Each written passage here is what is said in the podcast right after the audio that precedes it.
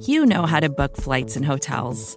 All you're missing is a tool to help you plan that unbelievable travel experience. That's why you need Viator. Book guided tours, excursions, and more in one place. There are over 300,000 travel experiences to choose from, so you can find something for everyone. And Viator offers free cancellation and 24 7 customer support for worry free travel. Download the Viator app now and use code Viator10 for 10% off your first booking in the app. Find travel experiences for you. Do more with Viator. What does it take to be an entrepreneur, and how is it changing in our ever evolving business landscape? This is Scott Galloway, host of the Prop G podcast, and an entrepreneur myself. Right now, we've got a special three part series running all about the future of entrepreneurship. We're answering your questions on work life balance, how to raise capital for your business, and more. Because when you're an entrepreneur, it's always important to look ahead at what's to come. So tune in to the Future of Entrepreneurship, a Prop G Pod special sponsored by Mercury. You can find it on the Prop G Pod feed or wherever you get your podcasts.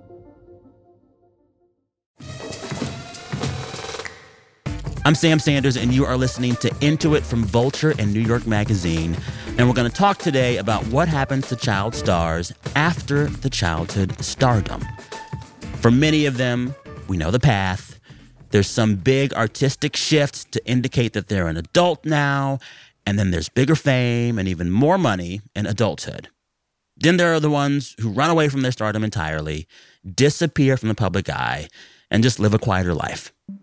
But there is one former child star that I'm kind of obsessed with right now who has found a third way. Her name is Christy Carlson Romano, and she's made a career out of talking about what it was like to be a child star and what comes after. If you're around my age, you might remember the Disney stuff Christy starred in. There was this one Disney show called Even Stevens. It's a family sitcom all about this really rambunctious kid and his more even keeled sister. It had a very young Shia LaBeouf, and it had Christy Carlson Romano playing Shia's older sister, Ren Stevens. It's like my dad always says good, better, best, never stop to rest until the good is better and the better best. She was smart and full of opinions and the perfect foil to Shia's character. She was also just really fun to watch. So Christy didn't just play Ren Stevens on that show, she also voiced Kim on Disney's Kim Possible. I'm your basic average girl, and I'm here to save the world. You can't stop me cause I'm Kim Possible. And before all the Disney stuff, Christy also performed in musicals all over the country. She was very much a child actor. And for the last few years, Christy has been pulling back the curtain on what that was like. You may have heard her podcast or seen some of her YouTube videos. There's one called Why I Don't Talk to Shia LaBeouf. Everybody always asks me this question if we're still in touch, if we're still friends. To be honest, I don't even really know if we were ever really friends. Another one called How I Lost All My Money. The biggest regret I have is that a psychic came into my life and managed to get a bunch of money for me. Also, How Katy Perry Got My Record Deal. I was told that I didn't have a deal and that Katy Perry did. Christy talks about manipulation and addictions and struggles with her parents, all the things. We're going to talk with Christy this episode about why she's more candid than most former child actors and what she thinks needs to change to make things better for kids acting and performing now. All right, here's our chat. I want to start out by just describing your three Disney shows that you took part in uh, for listeners who maybe haven't watched them. I watched them all. I am quite possibly one of the biggest Even Stevens fans that exists. Love that show, loved you in it. But for those who weren't watching, you played Ren Stevens on Even Stevens. You voiced Kim Possible on the show Kim Possible. There was also Cadet Kelly. How would you like describe those shows for listeners? So, Even Stevens was a show that I co starred with Shia LaBeouf on. It was a show that was very similar to Malcolm in the Middle, where he was the younger brother and his two older siblings uh, were uh, perfect at everything. So, like, I was an overachiever, and the other brother, the oldest brother in high school, was like a super athlete. And his mom was a senator, and the father was a lawyer. So, he just was this comedian kid that Shia played to a T at the time. And there was a there was a vibe of comedy, slapstickiness, chaos, and also just like our styles on the show. Like anytime I see a Hawaiian shirt, I'm like, like after after Shia or Louis's character made that whole look a thing, it was in mm-hmm. every single Disney Channel show That's wild. like that past. Yeah, yeah, yeah. So there was that one. Then there was also, I mean, like the humongo hit that was Kim Possible.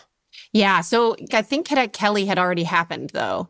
Okay. Um, so Cadet Kelly was the movie they asked me to do with Hilary Duff, and it was basically Private Benjamin. And so it was like this blonde girl who's like really sweet and artistic and goes to this military school and encounters my character, who's this like really rigid, uh, tough chick, almost a bully, but then you find out that she's actually got a heart of gold. I'm sorry. Did I accidentally snatch this ratty old thing away from you? In my experience, people don't snatch accidentally. And it's not ratty. It is now. And keep it out of my barracks! It checked a lot of boxes for fans of both of our shows at the time. yeah, yeah. So that that synergy was what made it so popular and one of the highest rated for a long, long time, highest rated um, DComs uh, Yeah. for decades, I think. And then I think comedy is DCOM. D- Disney Channel original movie, DCom. Oh, DCOM. I like that. Mhm, Yeah. I know.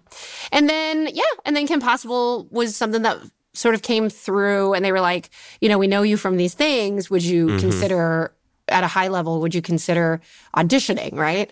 And so I just kind of think that uh, Mark and Bob liked my approach to Kim Possible because I'd been a singer, but, you know, I was able to use my voice uniquely. And so I could be kind of a teenage girl, but then I could go into that action mode yeah. um, that Yeah. dramatic action mode. And so, yeah, I think I think it was a great fit, you know, for me as a, this sort of strong female character branding that was going along with the Mm-hmm. yeah. times. And you were like deep in the Disney, like three big projects with them. How many years were you a Disney kid? So I think at 21 was when I kind of realized I really wasn't going to get hired anymore by them. Um, But the TV show was all of my TV shows, well, both TV shows were in syndication for 10 years. And what I learned fairly, I don't know, late in the game was that that's pretty standard that after a show is syndicated that it gets about 10 cycles. Wow. So And was that that- 10 years of checks? Yes, but those Okay. checks, but those checks, and this isn't common knowledge, decrease by 10% every year. I did not know that. So Huh. that's why you have actors. I know, neither did I until like too late in the game. And it was like, guys, this should be common knowledge, you know, like that. Like you have about 10 years, potentially 10 years. eh, To, to and then you can plan accordingly. Yeah. Uh, I think that's why like a lot of child actors get caught in that trap of like, oh, I've got money, it's coming. Oh, it'll come at some point. Like, oh, Mhm. But And it, it- stops at some point. It does, Was it there, has to. yeah. Was there a moment for you where you like the Disney check stopped coming and you were like, damn? yeah, for sure. Do you remember when that happened? Well, no, because I think as you see, as you're getting older and you're wanting to do things with your life or you're wanting to try to plan for the future. And I remember having a sort of like a, what do you call it? Uh, an accountant or mm-hmm. I don't know what you call them. Money was not- manager, yeah, yes, it was like that. a money manager. Okay. Yeah. It's not even a CPA, but he was like a business business manager. Yeah, and yeah, yeah. He was trying to sit me down at like 18, 19 and be like, hey, you know, you can't be like shopping this much or you can't be doing this or that.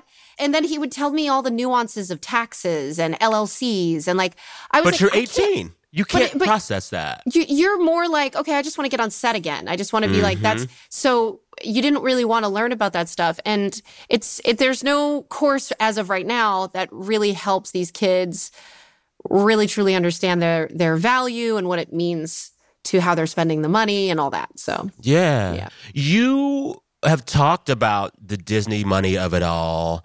What was the YouTube video you did where it's like, here's how I lost my money? That That's was like, uh, my most popular video. Yes, Well, the, the yes. Shia the Shia one is is popular, but um, that one is close second. And people really care about finances. I think it's Mm-hmm. a millennial thing. I think we've all struggled with our finances, so maybe we can relate.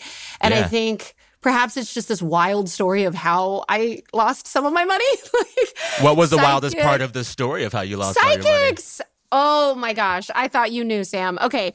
So basically, I, I- I spent money consistently in a way that was unhealthy because I think it made me feel empowered. This was my money. I earned it. I spent it for what I want, right? Yeah, you're right. Now, you You're mentioned the right. psychics. I have read about this, but I want you to explain it to our listeners. Some psychics had a bunch of your money at some point, huh? Two. Twice. Oh my goodness. Tell me. Tell me. what happened? oh, Sam, you're you're oh my gosh, your listeners are gonna be like, who is this crazy girl? Um, so basically, like I I had some relationships that ended. Um, two two big ones. I've really only had three. My husband was my third third time's a charm. There you go. Dodged two bullets. and um, yeah, so basically, when I got out of these relationships, I was looking for answers. I was burnt out from working on Broadway. I was Belle uh, uh, in Beauty and the Beast on Broadway, which was so wonderful uh, and so much work to do eight shows a week. If you know, that's it is. If even for the folks that are still doing it to this day, it's a certain breed of performer that can just do that and hit all their And- marks. Yeah. It's like to get one good performance a week is a feat. To do it eight times, that's hard. That's Right. hard. Yeah, Yeah. because like Katy Perry does one performance probably a week or I don't know how Yeah. the tour The tour tour, schedule works, Yeah. but like yeah, there's She's not doing eight shows a week. Yeah, exactly. No, It's I would lot. hope not. She's awesome, but there's downtime, and and Yeah. so with that, there's pretty much no downtime when you look Mm-hmm. at that. And when you're when you're going through it, I was also post op uh, of throat surgery. I had to get Oh. my throat surgically. Like I have these things on my vocal cords called no- nodules, Yeah, yeah, yeah. and and so I had to get them taken off a month before starting rehearsals for this. Oh my God. So Yeah. pretty much like, yeah, they were like waiting for me to get the surgery and they were like, okay, now she's clean, like she can sing, she can belt. And so I had I was really burnt out basically. Yeah. And so Yeah. I had a I had a psychic approach me at the stage door and Whoa. she's like, mm-hmm. That's your first red flag. They don't they're Uh-huh. technically I guess they're not supposed to approach you or something. I don't know Yeah, yeah. the code. But um, she approached me and she's like, I have the answers for you. Call me, blah, blah, blah. So I started this relationship with this woman who really.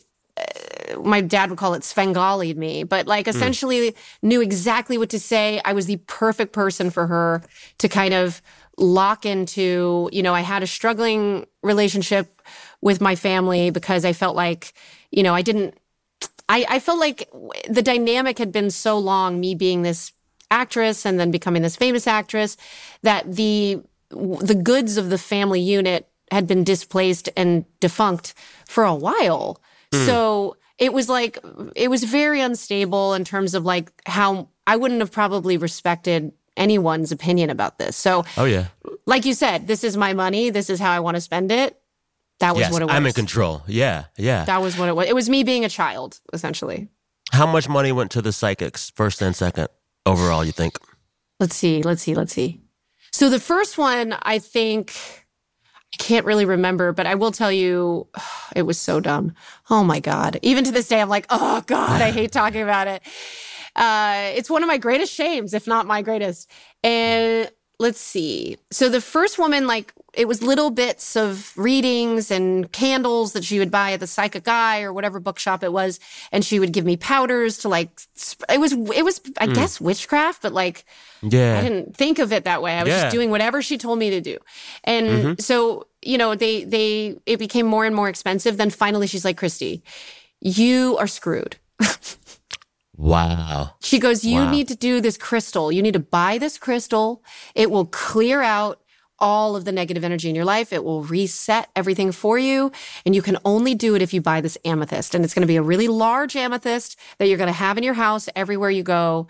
And I promise you, and she made me so scared at a certain point that if I didn't listen to her, that I was, I was, I was DOA. Hmm. Like my How life. much was the amethyst?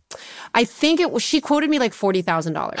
So Wow. I'm so sorry. So it's okay. But then what's worse is that when I moved back to LA a little bit after that, I had another. Uh, well, this one was really truly the breakup. Uh, I I went into a psychic's office and I said, "This is happening because I didn't get the amethyst. Give me the amethyst." Oh, yeah. Yeah. Yeah. So, and I'm not, I obviously, I'm not, I wasn't drunk or high or anything like Yeah. that. I wasn't Yeah. in a psychotic episode. I was just so, sh- I was, I was raised Catholic. You know, I think overall magical thinking Mm-hmm. tends to become a thing that child actors end up dealing with. If I just do this, I'll get the job. If I just, Mm-hmm. so the magical thinking element of it i think Yeah. really overtook my life and Yeah. so yeah that was that was i think another like 40 or something like that Okay. yeah. So then I hear you tell the story, and like I hear you say that there's shame around it, but a lot of folks go through this. A lot of former child actors go through a struggle once they're done child acting, Mm-hmm. but they don't share their wisdom and what they learned good on YouTube videos. mm-hmm. Did you see Brooke Shields was on Drew Barrymore's show? yes And they got really deep about the horrible shit they experienced as child girl actresses. very bad And they basically said, we both lived through Me Too shit. But when Me Too was happening, we didn't feel empowered to talk about it because we thought as kids that we were complicit. I felt like I couldn't speak to the movement and I was so happy that it was happening. But I felt like I experienced too many things that were so gray and so awkward and that I didn't know were wrong at the time. And then you see Drew and Brooke get like nose to nose and kind of tear up. And it's, I wonder, I see that and I'm like, I'm so glad they were able to share that and bond over that. But how much more freedom and peace could they both have had had they shared those truths earlier, at least for themselves, right? And I wonder when you see other child actors or actresses in adulthood not living in their truth the way you are, like, what do you do? How do you react? Because, like, as we said, you're an outlier, you know? christy romano outlier Listen, I love it. I love it. um i gotta be honest with you Yeah. because i like you I like you too. um i was pissed for like a while i was like Mm. why can't these people come and support me like i'm i'm i'm you know i'm putting my reputation on the line why can't people Mm-hmm. you know a-listers like drew barrymore why can't they just start advocating for change and like why can't we get legislation and blah blah blah blah Mm-hmm. blah blah blah and then Alyson Stoner, who's a, a now a friend, and she's a part of my coalition for child performers. Um, she really empowered me to understand that, you know, people are in their trauma, that part. and you cannot rush. You cannot rush them out of it. Mhm. And so when we ask, like, you know, why aren't they coming forward? I can't assume to know why. Unfortunately, Yeah. um, I can Yeah. only sweep my side of the street. Bam. Hey, listeners, before we go to break, I want to tell you about something that we're starting this summer. This show's very first book club. I'm so excited. And we're kicking things off with one of my favorite writers, Brandon Taylor, and his book, The Late Americans. It's a novel called The Late Americans, and it is, I think of it as like a group portrait of young people in Iowa City, and it follows them across a year. And I was just trying to capture a sense of like what it was like to be alive during this wild time we call late capitalism. So here's loosely how it's going to work. We are now giving Into It listeners the assignment go get The Late Americans and start reading the book. We're going to be taking questions and comments and all kinds of things from listeners. So when we have Brandon back on to talk about this book and do our book club conversation, it's going to include you listeners. Just like have fun with it, be open, have a good time. Reading is supposed to be fun, guys. I will say there is one rule for book club. Don't you dare fold a hardback book so much that you break the spine. Don't do it. Oh, You know better. don't break the spine. Don't break the spine. Don't break the spine. You won't break my spine. Oh my gosh. Club outside. We are in club. Club outside. Beyonce said, You won't break my spine. LeVar Burton would not want you to break the spine. Don't do it. What more could one want? oh my God. Vacations can be tricky. You already know how to book flights and hotels, but now the only thing you're missing is, you know, the actual travel experience. Because is it really a vacation if you're just sitting around like you would at home? You need a tool to get the most out of your time away. That's where Viator steps in. You can book guided tours, activities, excursions, and more in one place to make your trip truly unforgettable. Viator has over 300,000 travel experiences to choose from. Everything from simple tours to extreme adventures and all the niche, interesting stuff in between. So you can plan something that everyone you're traveling with will enjoy. Real traveler reviews give the inside scoop from people who already been on the experiences you're considering, so you can plan with confidence. Free cancellation helps you plan for the unexpected. And 24 7 customer support means you can travel worry free. Download the Viator app now and use code Viator10 for 10% off your first booking in the app. Find travel experiences for you. Do more with Viator. What does it take to be an entrepreneur, and how is it changing in our ever evolving business landscape? This is Scott Galloway, host of the Prop G podcast, and an entrepreneur myself. Right now, we've got a special three part series running all about the future of entrepreneurship. We're answering your questions on work life balance, how to raise capital for your business, and more. Because when you're an entrepreneur, it's always important to look ahead at what's to come. So tune in to the Future of Entrepreneurship, a Prop G pod special sponsored by Mercury. You can find it on the Prop G Pod feed or wherever you get your podcasts. Let's talk, if you're cool with it, about just like the average working day Sure. of a Disney child star. You're going to set for Even Stevens. You're going to set for the movie, whatever. Like, what does your day look like? What's your call time? How mm-hmm. busy are you? How many people are around you? Like, what does it look like a day in the life of an average Disney child star? Usually you have pretty early call times. Everything is like a ticking clock as soon as you step foot as a minor on the set, which is good. Mm. But you can work Yeah. a certain amount of hours. And then when mm-hmm. you hit 16, and then when you hit 18, it like advances, right? Gotcha. So a lot of people will emancipate themselves at 16. And so they can work all the hours they want. Right. Wow. Right. So Yeah. I never did that. Um, Okay. And Disney never ever suggested anything like that. And uh, the more I realize when I speak to folks that worked over at Nickelodeon, the more I realize how I am a little bit more Uh-huh. grateful of having worked with Disney because they Oh. they were they were very they were very strict. Everyone was, I think, background checked, and um, in general, our executive producers were pretty good guys. Now, I think like when I hear these stories about you know the Dan Schneiders and the folks over there, even on an executive level, that just turned a blind eye to this repetitive behavior, and now we see all these kids coming out, it makes me angry because those things could have been avoided and uh, treated more professionally. So I tend to kind of like be grateful for working for Disney. Really? You know? You- yeah. And trust me, I've given it some thought. I'm like, Okay. am I saying this because like I want to work for them or am I Yeah. saying this because I know that my experience, uh, at least while working, wasn't unsafe for the most part? Okay. So, in doing this work, you obviously share some of your story, but you have to draw that line about how much you'll share and how much you won't. How do you make those distinctions? And how do you do it in a way that is just not like living in just the pain of it that might have existed? Because you do this thing where you're nostalgic in a way that is not depressing, but you're also Really? honest. Yeah. no, but like, but you're honest, but you're not. I. I'm not getting my words right, but you. No, you are. I think you thread this needle really carefully, and I want to know how you do that. So when when it comes to my YouTube videos or even vulnerable my podcast, basically, um, I think that's why somebody the other day I had to laugh because it was a total Uh-huh. troll. It's an internet troll, and they were like, "You're the you're you're the one." I'm sorry. This is just no, funny. it's okay. It's okay. I, this is my second interview that I mentioned this to. You're the Walmart Drew Barrymore. Whoa! Did he And mean it like- nice or bad? I was like, Walmart's a great store. What are you Walmart's actually they have what you need. Damn.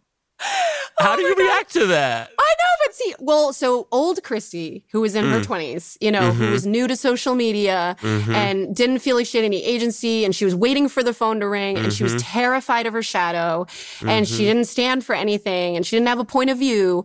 Would have been debilitated for like the entire day, and then would have been like, okay, I'm just gonna go out and drink and dance and Mhm. like forget about it.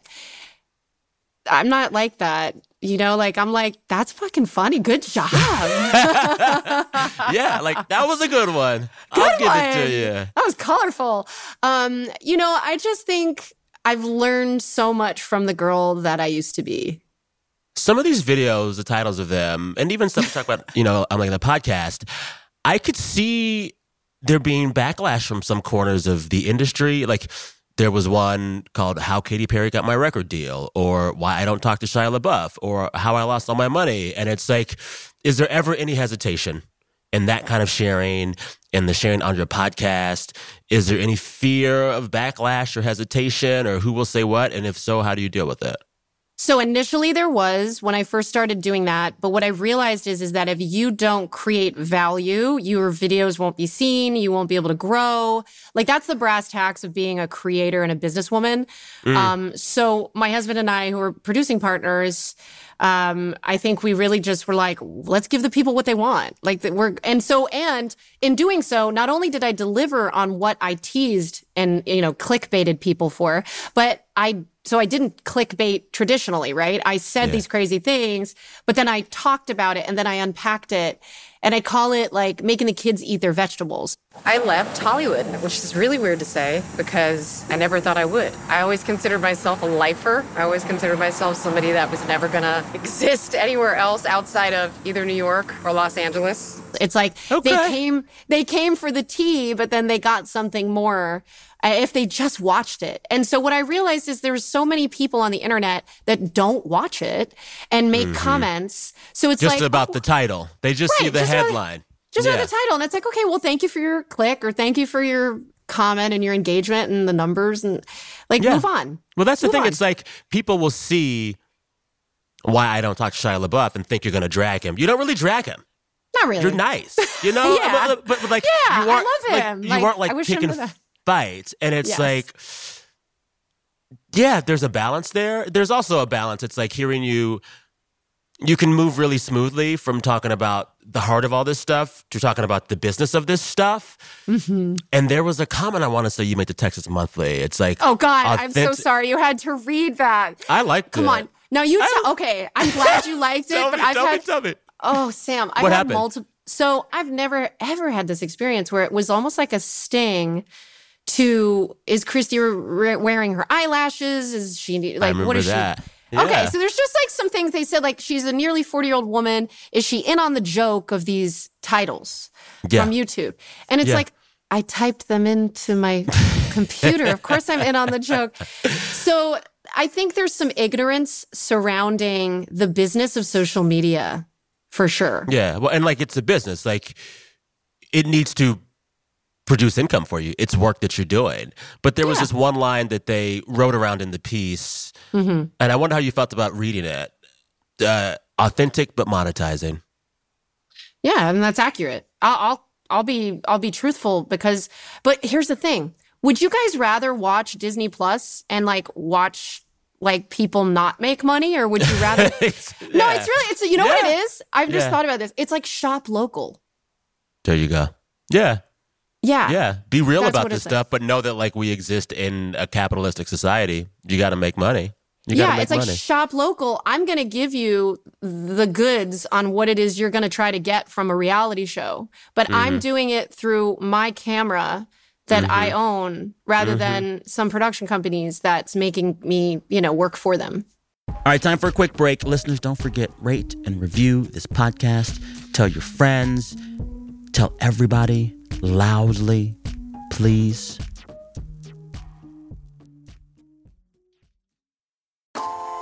Calling all female runners, it's time to lace up and join Team Milk. Since the 2022 New York City Marathon, Team Milk has sponsored female marathon runners nationwide, providing support and shining a spotlight on their unique stories, perseverance, and drive to go the distance. Why milk? Dairy milk is an excellent nutritional ad for both marathon training and recovery. Milk contains 13 essential nutrients, including high quality protein, making it a crucial component of a training diet. Plus, it's one of the best beverages for hydration, even better than water. The same electrolytes that are added to many of your favorite sports drinks are found naturally in milk. And in 2024, Team Milk is taking the next step to empower female runners by launching the only women's marathon in the US designed for and by women. Built to be accessible, empowering, and community building, the inaugural Every Woman's Marathon will take place in Savannah, Georgia on November 16, 2024. You can learn more and register for the marathon at everywomansmarathon.com.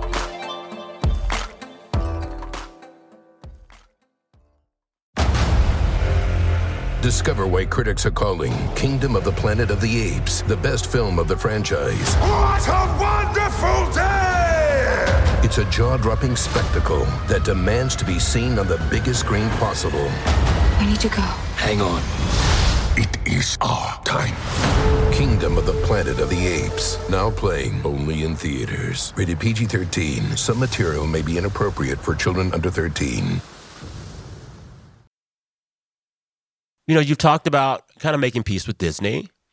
You've talked about really making peace with yourself. But I think a question one always must ask a former child actor is like, are you cool with your parents? Um, interesting. Really good. Really good. So I, my father has passed about, I guess, like six years now. Sorry to hear that. And you're okay. It's yeah. He was he was larger than life guy. I think he definitely wanted to have a career that got him some sort of acclaim, but you know, it was my mom who took me away from my three siblings to create this second life rather than just, you know, divorce my dad and kind of like do Mhm. the things that she needed to do for herself. Mhm. And so I had to have this very kind of like codependent relationship with her for many years, but it was very sacrificial. You know, um, she wanted the best for me, uh, and this was the only way that this small farm, t- you know, farm girl from Ohio thought to do it. Like she, there was no, she was at risk from the start, right?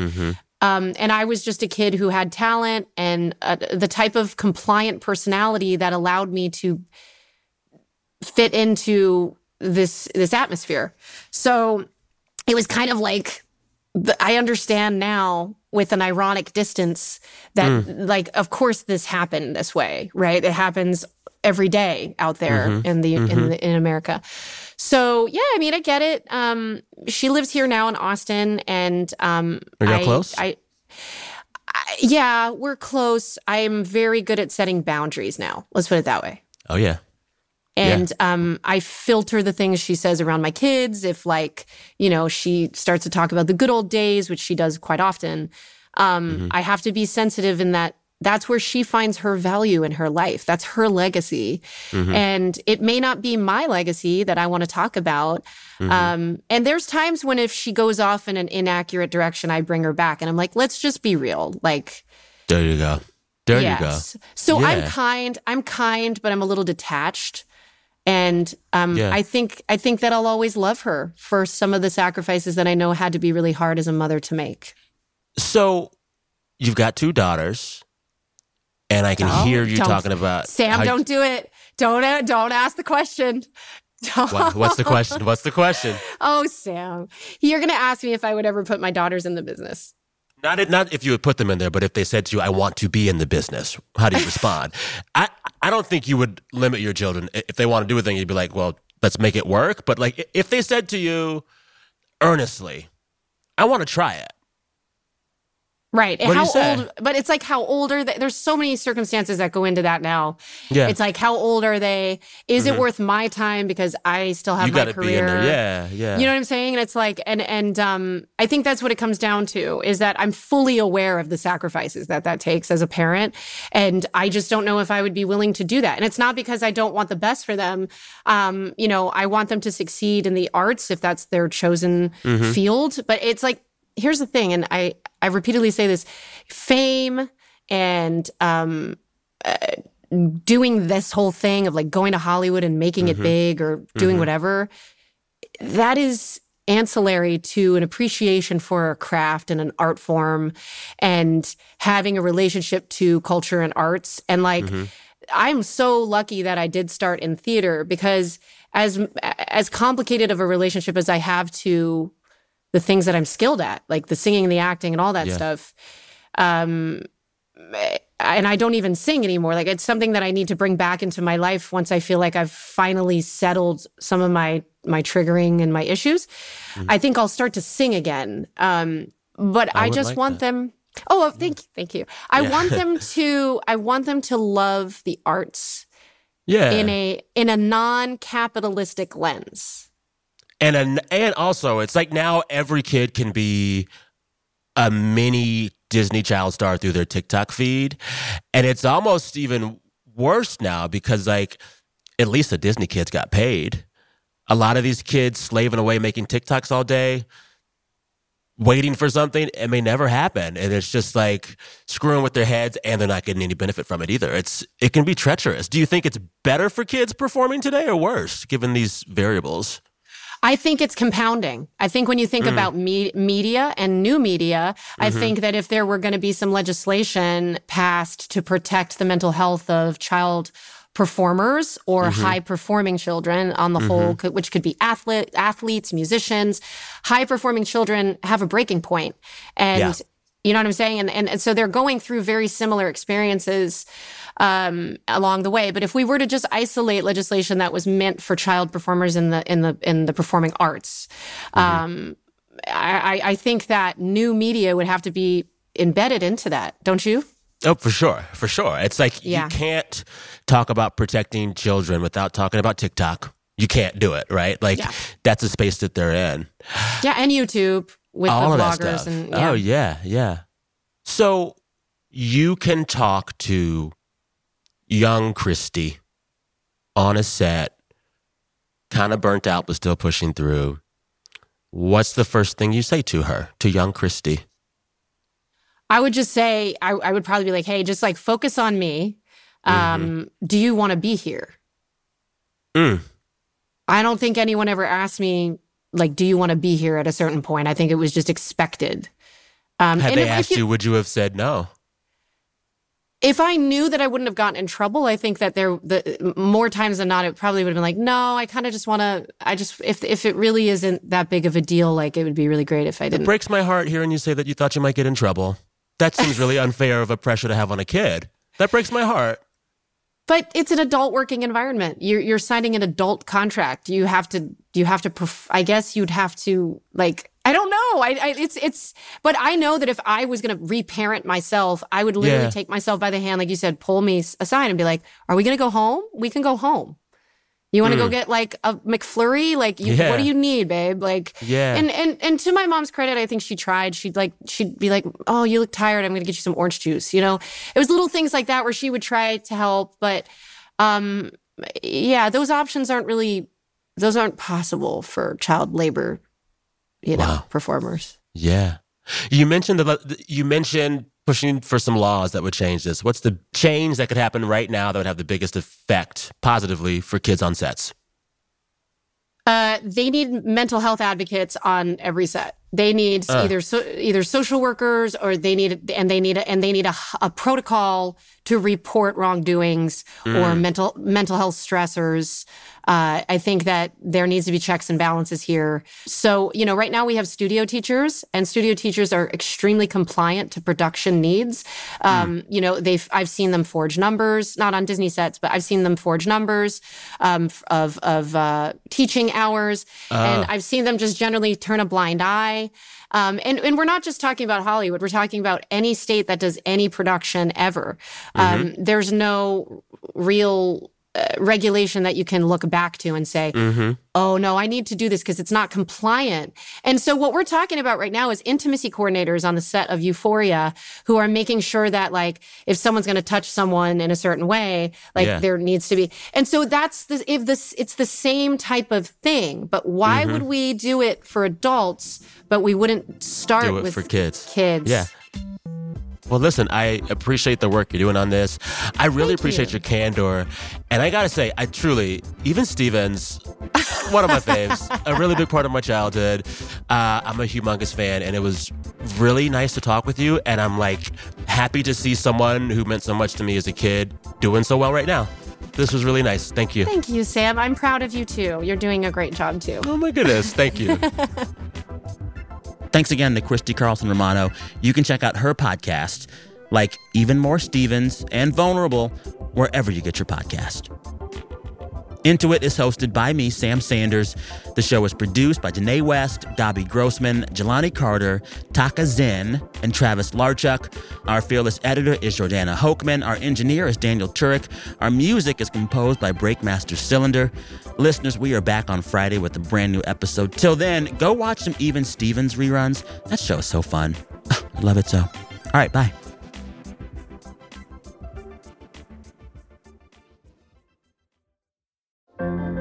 What does it take to be an entrepreneur, and how is it changing in our ever evolving business landscape? This is Scott Galloway, host of the Prop G podcast, and an entrepreneur myself. Right now, we've got a special three part series running all about the future of entrepreneurship. We're answering your questions on work life balance, how to raise capital for your business, and more. Because when you're an entrepreneur, it's always important to look ahead at what's to come. So tune in to the future of entrepreneurship, a Prop G pod special sponsored by Mercury. You can find it on the Prop G Pod feed or wherever you get your podcasts.